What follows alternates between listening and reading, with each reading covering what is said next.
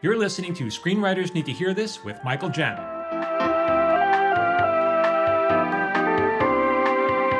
Hey everyone, welcome to Screenwriters Need to Hear This, and today is another Q&A episode.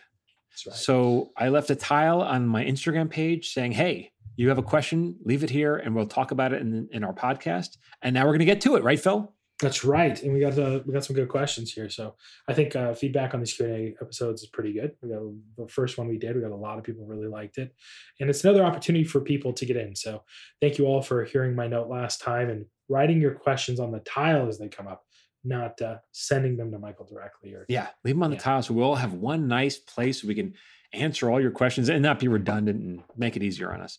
Exactly. So, Phil, hit me with the first question. Let's do this. All right. So, Dead Things Breathe.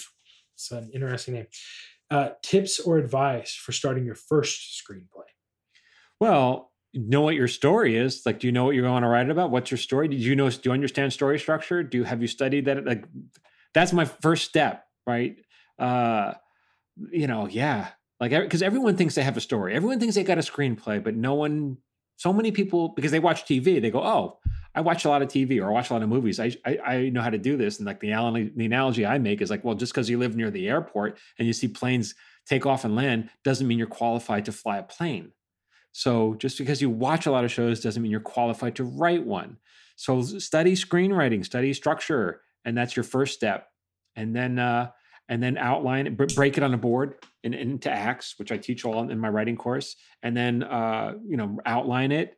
And then when you've got a rock solid outline and you're you're clear on what each scene is supposed to be, and this will that could take weeks or months. Then you start writing it. Yeah. Let, let me jump in too and say, for a long time, you know, it was like, ah, I just want to get to the writing. I just want to get to the writing. But that is the writing. Like that is Yeah. the hard part. Yeah. And rather than facing a page, and, and these are common problems I experienced. So if anyone listening to this has experienced this as well, for me, the benefit of Michael's course is just clarifies these, a lot of the things that I struggled with. Like I no longer have to worry about what what happens in Act Two. I know what's going to happen in Act Two. I know what happens in the first half. I know what's going to happen in the middle. I know what's going to happen in the, in the back half. Does not matter which story it is, and I can make that as fun or interesting as I want, and it can be specific to my characters or not. Yeah. It just eliminates that concern. So you you avoid that painful pit of the middle, the the slog, the slog Mhm. and stress of Act Two, and you know, big mistake I made on my first screenplay is I wrote and I wrote one and two, Act One and Act Two, and I thought they were pretty good, and then I got to Act Three and I had no idea what to do. There was Right. nothing to do there. So the time and energy and effort put into the breaking the story and writing the outline and, and making sure you understand clearly what you're going to get into makes the writing just fun because now you're just following Yeah. the character down their Yeah. path. Do the hard work first. Right. Yep. Not don't do it in the in the rewrites. Like save yourself 15 rewrites and just do the hard work at the beginning. Yeah. Right. Cool. All right, Lindsay Bain. Do you get emotional watching something you have written come to life? Glad I the be- found you. Real fast. Glad I found you. So fascinating. And I'm a way to listen to the podcast. So Oh, she scampered off to go listen. All right, Lindsay. Do I get emotional watching it? Well, in the beginning, I certainly did. You know, it was so thrilling to see my words on the screen, and, and I used to fight for, oh, I got to get my more lines in, and and now I, you know, now I I, I get less emotional to my job. Um, so, sometimes I don't even watch stuff that I've, that I've written. It depends on the show, uh, but most of the time I do. And then Um, other times you're the showrunner and you've watched it a thousand Yeah, times. yeah, right. And so, yes, and sometimes, like, right, if I'm running the show, I don't even watch it when it airs because I've already worked on it so many times. With all, I've been in the editing room, cutting and cutting it, and then in, uh, in, in audio, you know, in the mixing session. So, like when it airs, I'm like, I don't even watch it. Then I've already watched it a thousand times. So, but I don't really get emotional now. I guess, uh, you know, yeah, I get more emotional in the writing process of it as you discover the the story. Great. Uh, Winchester D seventy nine seventy three asks, "Do you think the era of syndication is dead? How do you think the streaming era has hurt the holiday episode in shows? How far in advance do you write?" So there's like seventeen questions here, Winchester. Got a lot of questions. Why don't we just why don't we just take this one at a time? Do you think the syndication era is dead, and do you think that uh, streaming? Well, let's start that one. It certainly seems like syndication. That pot of gold that TV writers always wanted, like by creating a hit show, that pot of gold is not, you know, you can get fabulously wealthy. It's very, it doesn't really exist anymore. It's very, very rare to have a show like Modern Family where it's like this huge syndication deal. It doesn't doesn't really work that way anymore. So if your goal to be if you want to get a writer, be a writer because you want to be fabulously wealthy, there's probably other career paths for you. Yeah. So uh, how does syndication? Uh, I mean, how does a streaming work? you know, it's just how do you think that the streaming era? Well, let me back up on the syndication thing. Um, you posted a TikTok recently where you talked about, you know, hey, here are my residual checks, and you're like, yeah, here's an episode of King of the Hill that I wrote, and I made like twenty five bucks or whatever, and here's yeah. another one where I made a dollar. It's like, yeah, what's up with that? And you talk about how they're kind of reselling their thing. So follow Michael. Uh, go check out his um, TikTok and his Instagram because he talked about that specifically and yeah. just look for the green envelope episodes. They're my some of my favorite stuff you put out. Yeah, that's at Michael Jamin Writer on Instagram and TikTok. You can find that. Yeah, so when when you sell it to streaming, the the residual value is much much less. You get the payout is much lower, and that probably will be the next writer strike if if and when that happens. Because I think uh, it's really squeezing writers, especially the middle class writers. So yeah. Yeah. Uh, how do you think the streaming era has hurt the holiday episode in shows? uh yeah i mean you know used to be like is network television even a thing anymore? I don't know. I, you know is it like obviously there are shows but it's not like everyone's watching friends anymore. It's like you know a million people on network television is huge now and but you know 10 years ago it was like what? That you, would be canceled right? Yeah be canceled the act break. So um so the holiday episodes yeah i don't right all that stuff is in streaming it's not important. As as a as the industry migrates to streaming it's it's less important. It's all more it's more about binge watching. Hey let's let's get the viewer to watch episode and episode not go to sleep tonight. Yeah yeah. yeah. You know i was thinking oh we definitely do holiday episodes on tacoma fd but again that's like a, a standard cable channel on truTV yeah. it's not a so like thanksgiving episode airs during thanksgiving. The christmas one from season two aired around christmas time so yeah, it's still a thing, but you know, probably less and less as we go to streaming. Yeah. Yeah. Binge binge kind of eliminates the need. All right. How far in advance do you write scripts versus when they air? It really depends. I mean, it like the, the process of coming up with an idea and and then turning it into a script that's ready to shoot can easily be five weeks. And then when you got to shoot it, that could take a week. And then you have to go into post production, that's several weeks. And then it airs. So you're ta- it's a long process. Uh, you know, South Park, I know they turn them around real fast because the animation is so crude that they can turn this thing out really fast. But that's a very unusual show. Yeah, it was uh, the documentary Seven Days to Air, I think. Is that what it is? Yeah, super fast. It's like crazy fast. For yeah. most shows, you're talking about much longer lead time. So, which is why shows don't. You're not making it topical because by the time it airs, the news has changed. So, yeah, yeah, all right. And then, um, do you ever struggle with spoiling things that you've written? Only in the writing process. That's when I spoil it. Uh, no, I don't. I mean, no one's asking me anyway. Like, hey, like, what happened? No. What happens in, in, episode three of Tacoma FD? I mean, I suppose if I was working on Game of Thrones, that might be a problem. Uh, when you're in a giant hit show that everyone in the world wants to know what's happening, but most of us are working on shows that are slightly lower profile than Game of Thrones. Which, by the way, how often do those shows come around? Every 10 years? So, you know. Yeah. yeah. Got it. All right. Auntie Colleen 4 asks What happens to residuals when a writer passes away? Does it go to their estate? And how long do they last if they do? Yeah, it goes to your estate. I don't know how long it goes a- a- after that, but it's like, it's the same thing with like some people are outraged that writers get residuals, and but all authors do because what you're you're selling uh, you're selling the rights, the copyright light, the rights and your authorship claims. That's what you're selling. So a residual is not like bonus money. It's like you're literally selling the, the claims for, yeah. for authorship and copyright. And this is and this is how you get your money. So it's the same thing when Michael Jackson, you know, writes Thriller or whatever. His estate gets that money every time someone buys a record or plays on, you know, on the radio or whatever. And so it's just it's no different. It's authorship. And so, yeah, you when you when you pass, your estate gets it. Now, how for how long? I, that's a good question. Probably until it runs into public domain. I was wondering if it's copyright law, which I think is currently 72 years, and that's, that changes every few years because of Walt Disney and Mickey Mouse. They're like they've extended that. I think uh-huh. it goes, what is it?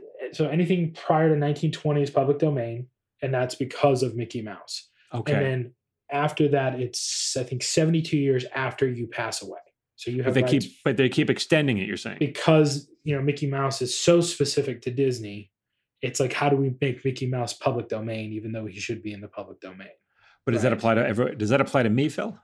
I think it applies to know? everybody. No, it- Okay. it, applies to everyone because they, they continue to push it out. So it's your state owns the rights X number of years after you die, and Right. and it's you own that copyright, and they can license that to whoever they want.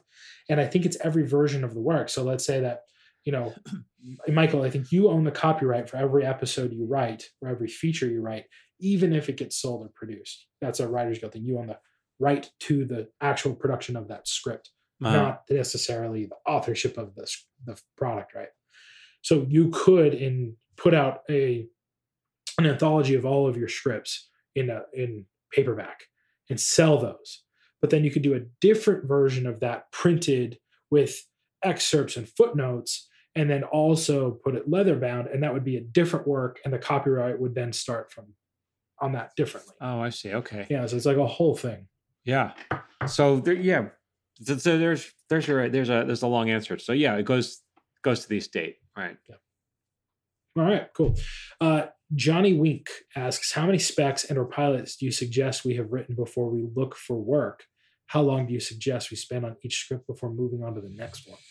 Well, I don't know about your I don't know about that, but the first part is like if you want to get a if you're looking for work on a broad family guy type cartoon, you want to have a sample that's broad and, and cartoony. If you're looking for work on a grounded show that's kind of more real, like Barry, uh, which we can get actually gets, a little broad at times, but it's, it's definitely more grounded than like Family Guy.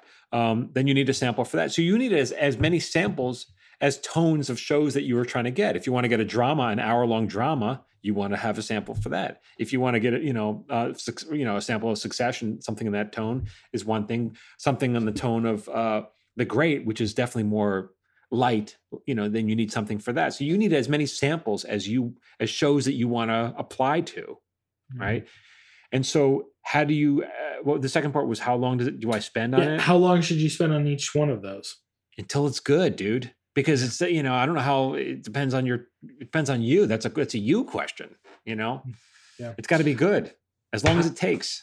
I had a call, I had a quick Zoom call. I mean, it wasn't that quick, but it was with a actually someone who listened to the podcast and they reached out to me and they handled it professionally and they were just like, hey man, I think we have a lot in common. Our careers have been very similar in Hollywood. Love to just chat real fast with you and just, you know, meet up. And so we hopped on a Zoom and we ended up talking like way longer than I'd planned.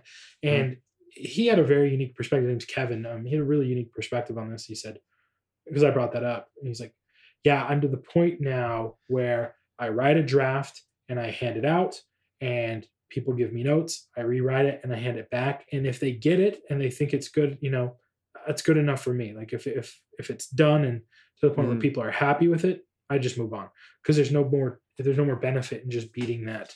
Yeah, eh, that's another good point. Like you, the way you improve is not necessarily by keep on polishing the same thing that you've been working on. You'll improve by putting it aside and picking up another project and starting the next project. That process, and then and then after you do like six scripts, you'll go back and you look at that first one. You go, oh my god, look how much I've improved. Yeah. So Yeah. That's, yeah. All right. Uh, Jocelyn RTM, do you have any tips or helpful advice for an aspiring television television writer preparing to move to LA or during their first years in LA? Yeah, well, um, it's good that you're doing that. So because you're now so many people want to break into the business, but they're not willing to move to LA, and you are. So you're already going to have a leg up. I would recommend trying to get work on as either production assistant, you know, or a runner on either a TV show. Do send out resumes. Uh, call, you know, call, look up in the trades to find, you know, in, Hol- in Deadline Hollywood or you know, Deadline or Hollywood Reporter or whatever production companies, and just send out contact people as many people you can saying hey i'm a, I, I want to work as a pa i want to do whatever it takes to be a pa in your show. And now you get your foot in your door and that already you're well on your way. If you can get that you're well on your way so Yeah, yeah. but you're, you're she's asking what i can do now before she moves is that what she's saying No, no, she's saying yeah to prepare and what to do Mhm. during the first few years. What I was going to say briefly on that note, I, I had an experience this last season of Tacoma FD where I was an office PA and I got a phone call and a very bubbly, gregarious person gets on the phone and they're like, "Hey, I'm I'm just trying to figure out like, do you have any openings to staff?" And I was like, "Oh, how'd you even get our phone number?" And she'd done her sleuthing and figured it out. And I was like, "Yeah." And so I gave her some tips and I talked to like, you know, we're here, but she's like, "I'm just trying to get that job in the office." And I was like, "Well, here's what I would recommend you do." And I gave her a bunch of notes. Well, then the next day, um, the production office coordinator asked me like, "Hey." We talked to some girl who says that you had recommended her for a job. And I was like, okay, Yeah. that's definitely not what happened. But she was throwing my name around. So look, just don't don't be don't be Yeah. crappy. yeah. don't- Right. Like Yeah. That's shady. That is That- shady. You you did her a solid, and she re- thanked you by lying. correct. And Right. he called multiple times, by the way. Like Yeah. multiple times over the season. It's just it's not the way to do it. Like I already got your resume and I handed your resume in. Right. Right. That's what I did. Yeah. You already got the as good of an in as I can get you. and Now you're gonna use me as a PA to get in. No, it doesn't Yeah. work that way. Yeah. So look, just don't be crappy. I think that's the answer. Yeah. And this the second part of the question was like, how do I prepare? And, and I will say we've talked a little bit about this. I think episode one, um, we talk about like why you need to move to LA and something you can do. Definitely like Writers Guild Foundation. You can now do a lot of the Writers Guild Foundation events online. They're all over Zoom because of the COVID pandemic. So you can be participating in those as if you know you walked into the Writers Guild Foundation, Writers Guild building, took the elevator up to the second or third floor, and then sat in a room with a professional writer and got interviewed. You can do that over Zoom from South Dakota right now. Yeah. So do that. And I think that'll help you not only when you're here, but do it there as well. you're already well on your way. The fact that you're listening to this and and, and have an open mind, you're already well on your way. You're going to be fine. Yeah. Awesome. And then uh, again, write a good episode. Write, write a great Yeah. script. Well, yeah. Yeah. Okay, Rob's World 707. Is there any rationale? And, and I think we talked about this on our last Q and A a little bit. So I mean, it's interesting. It's you know we're talking about it again. Is there any rationale for fleshing out the first few scenes of an episodic pilot enough to get a positive or negative response without giving it all up with no proprietary protection? This is a way of representing multiple ideas and inspiring some back and forth with prospective partners. Yeah, uh, doesn't sound like a bad idea. You know, Yeah. try throw something on paper, see if anybody likes it. Sure. but I think the note here, right, is interesting. Like, is this is a way of me doing it without giving it all up and and without proprietary protection. So again, it's another case where someone's concerned someone's going to steal my idea. Someone's Oh, going to is that my I, idea. is that what you get from it? I'm not sure if I get there? it, but there are a couple things here. The first one is like, yeah, is there any way to is there any rationale to doing this without giving it all up and no proprietary protection? oh, oh, so they're worried about getting their idea stealing their idea. You know, Right. it And depends who you're showing it to.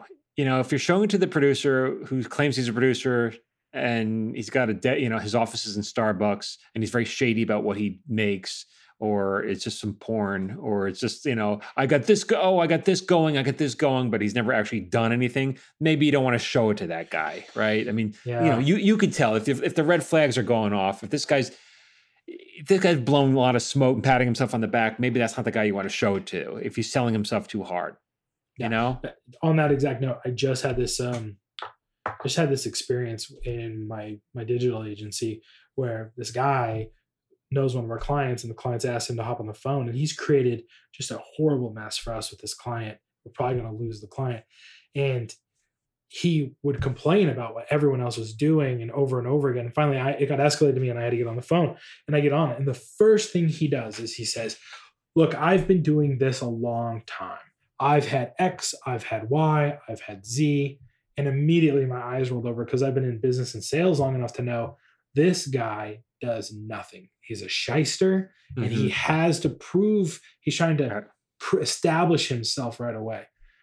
Real people with authority and power are Don't do talking less, they're, they're saying little, and they're letting you do the talking. Yeah, right. Yeah, that's exactly yeah. Right. So there's there's a that that gold nugget right there will save you a lot Right. of pain. If that person's selling himself to you too much, that's a You're red done. flag. Yep, Yeah. walk away. Right. Okay. Um, how is writing affected by the actors playing the role? This is by Alan Mark. hmm How is writing affected by the actors playing that role?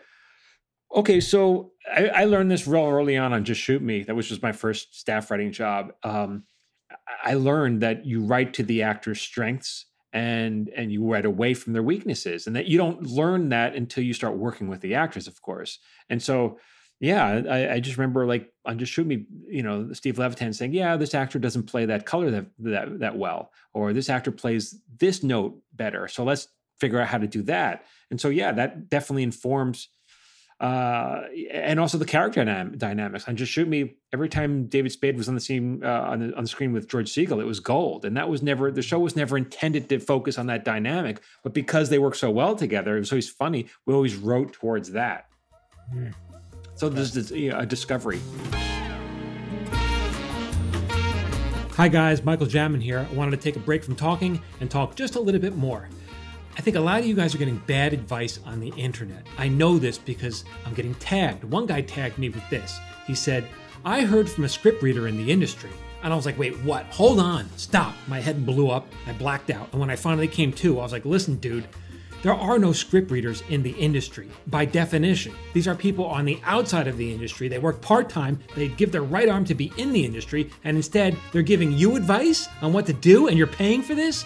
I mean, that just made me nuts, man. These people are unqualified to give my dog advice. And by the way, her script is, is coming along quite nicely. And oh, and I'm not done. Another thing, when I work with TV writers who are new on, on writing staffs, a lot of these guys flame out after 13 episodes. So they get this big break, they finally get in, and then they flame out because they don't know what is expected of them on the job. And that's sad because, you know, it's not going to happen again. So to fight all this, to flush all this bad stuff out of your head, I post daily tips on social media. You can find me on Instagram and TikTok and Facebook at Michael Jamin Writer. If you don't have time, two minutes a day to devote towards improving your craft, guys, it's not going to happen. Let's just be honest. So go find me, make it happen.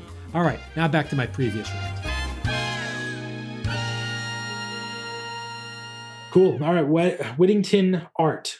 Two questions you told me to ask you. So I'm assuming this is someone who reached out on TikTok. Yeah. Um, what's the longest number of hours you've worked in a week as a writer? Oofa. You know, if a show blows up, if a script blows up at the table, the table read on Monday, on Monday blows up in it blows up in not a good way, but not like a good way. A problem. Like, like you listen to this, like, oh, and it's a disaster, and the network has a ton of notes, and it just doesn't it doesn't play well. You know, it's going to be a long week.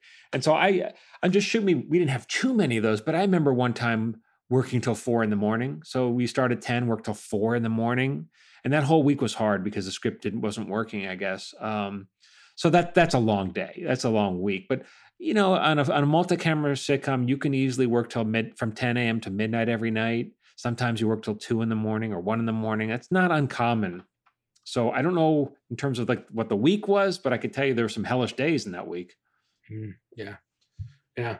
And then uh, lastly why did you join tiktok with a the italian hand emoji? Yeah. i'll tell you why um, well, why? I'm I'm building up my. Uh, I need to for a project I'm working on. I need to I need to build up my social media presence. So I need to build up an audience. So what's the best way to build up my audience? Well, just give away everything I know. Just yeah. tell you what I know, and all you got to do. I expect nothing in return. You all you got to do is follow. That's it. Yeah. It's all free. You know, yeah. and if you don't like it, you unfollow. Mm-hmm. Free valuable content. That's how you grow your audience. You just put that out there provide value. And, and this goes back to something we talked about really early on, right? The way you progress in anything is just provide more value than you get. Yeah. If, if I can overserve you, I will stick around. That is how you get longevity in anything. And that, yes, and that's another thing to talk about. It's like people always want like, um, like how do I get this? How do I get? Well, the answer to get anything you want in life is to give first if you give you will get in return. I know that sounds biblical but it's not it's it is true. Like you give first and then people feel compelled to give back. Mm-hmm. yep. But if you ask hey gimme gimme gimme forget it. Eh, but keep in mind not disingenuously. Like you right. have to give without any expectation you're getting. Right. Right, right? that's right. You, it's not because the other way it's manipulative. And manipulation yeah. is seen it's it reeks of desperation. There, there are a lot right. of things that come out of that. So it has to be 100% pure. I want to serve because right. it's fulfilling. And anyone who's served, it makes you just feel good. It makes you, yeah. The world needs more of that. That's so, right. That's right. There's your That's Phil rant. Even like, you know, we talk about, because I got a screenwriting course. It's like, and I say, it's an offering. If you want it, go get it. If not, continue yeah. following me here. That's okay. Just follow, just whatever. I have a lot of free stuff I give away You can welcome as much of it as you want, you know? Yeah, it's a choice. So everything you're doing right now in in your career, wherever you are, South Dakota, Utah, Nevada, whatever, every decision you're making every day is pushing you towards what you want or away from what you want. There's no Yeah. static. So every time you hop on TikTok and you see Michael pop up and you listen to that TikTok, you have made a vote. You have taken an action towards being the identity of I am a writer. Every time that you um, scroll past that video because you're bored and you want to do something else, you're making a vote in your identity against that. So you have to decide what you want to do. And I think that's what's beautiful about what you do. Because I mean, there's a lot of I know there's a lot of people who look, there's shysters out there who are just ripping people off all the time. Yeah. Buy my screenwriting course, buy this, buy that. And that's something I really appreciate. You didn't want to do this. No. I No. made you do this yes. and because I needed it. And you know, I'm so glad you did. And you you literally tell people like, look, hey, don't buy it. Please don't buy it. Like, don't buy it unless you're serious. right. Because you shouldn't be wasting money on this if you're not going to be serious. But if you want to be a writer, invest in yourself. And right. why buy from some guy who's read three books when you can literally just learn everything I've learned and it's and it's a, it's a reasonable price. It's it's great. Yeah. I- I was going to say something to that. Now I can't remember, but, um, but yeah, but thank you. Yeah. That's, that's Yeah. exactly right. Yeah. Great. Okay. Uh T Davis Rad Oh, oh, I never. Sorry, Yeah, now I know I was to. Now I was going to say it's funny because on the TikTok algorithm is very finicky, and so which is why I always tell people to follow me on Instagram because you'll see a lot more of my content. But on TikTok especially, I find that the the, the videos that I make that are are the most helpful, that have the real gold in it, are the ones that have the least views. Ooh, so what what I'm and this is something I just like if I could hammer this home. So let me if you mm-hmm. go to Michael's TikTok or his Instagram and you see videos that have lower views, watch those videos. Watch Those- watch watch those because those are the ones where you're gonna pick something up no one else has. Yeah, yeah, and it's strange. I don't know. I don't. You know, but you know, whatever, whatever. Yeah. It's all there. Take it. Go get it. That's awesome. Uh, T. Davis Radlab says interactive content seems to be the way of the future. In Hmm. in the past, some interactive content hasn't worked out. What interactivity do you see being added to the media? I hope, honestly, I hope none because I don't like any of that. I think if you're going to write it, if you're going to tell a story, here's the story. This is not a, um, you know, it's not a choose your own adventure. I don't, you know, I, I think if you have a story, tell a story. What is This that? is called Digital Storytelling by Carolyn Carolyn Handler Miller. She was my professor in film school. She mm-hmm. literally wrote the book on this, mm-hmm. and it talks about this process.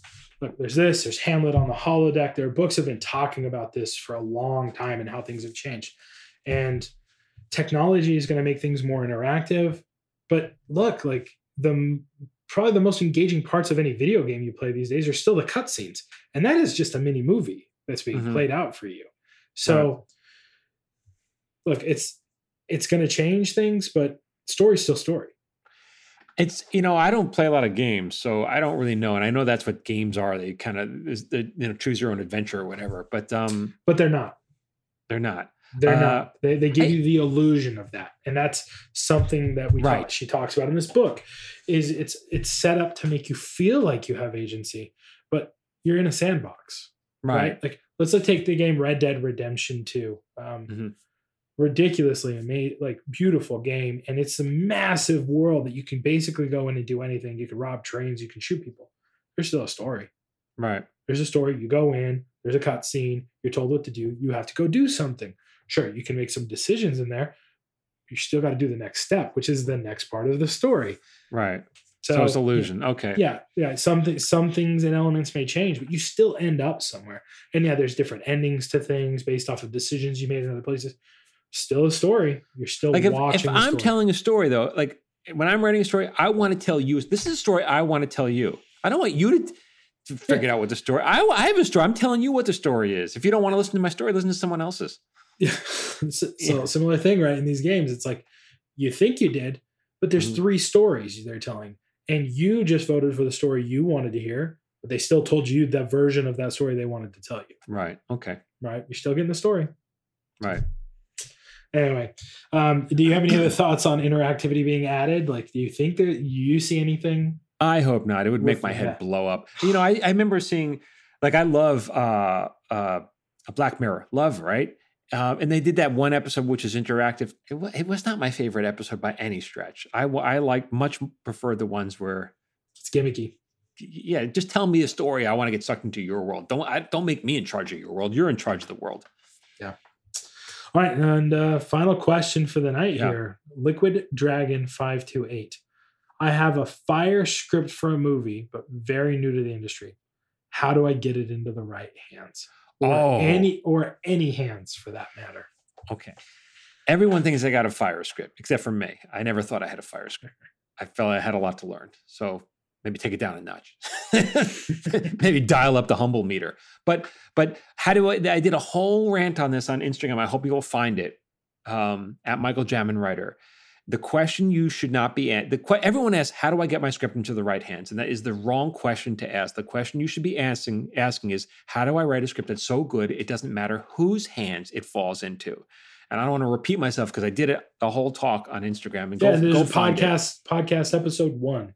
Okay, go watch that that, or well. listen, yeah, listen to that as well. But uh, you, it's a long. You got a ways to go. We got a ways to go. You- You need to focus on.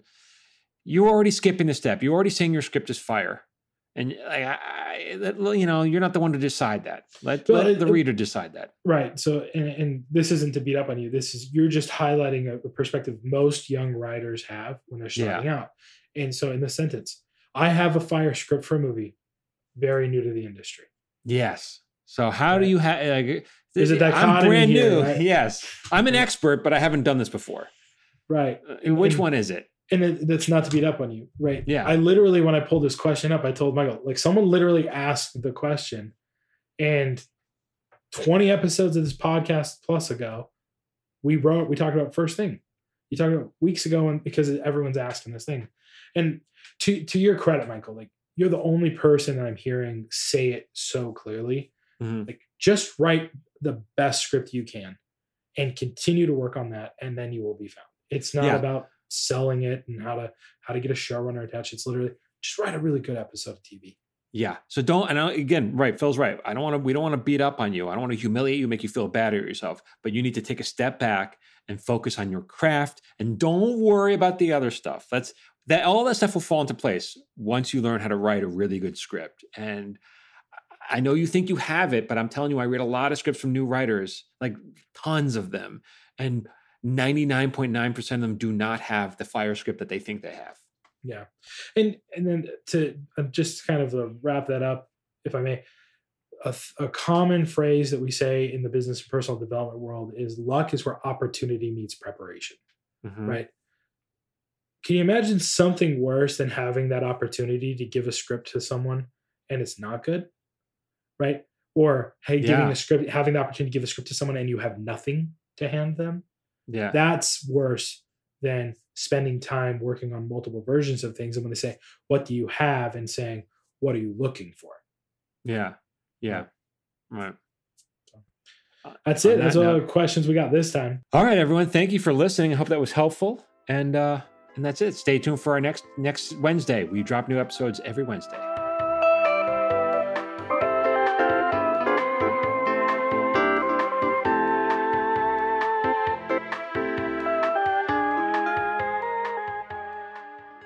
This has been an episode of Screenwriters Need to Hear This with Michael Jamin and Phil Hudson.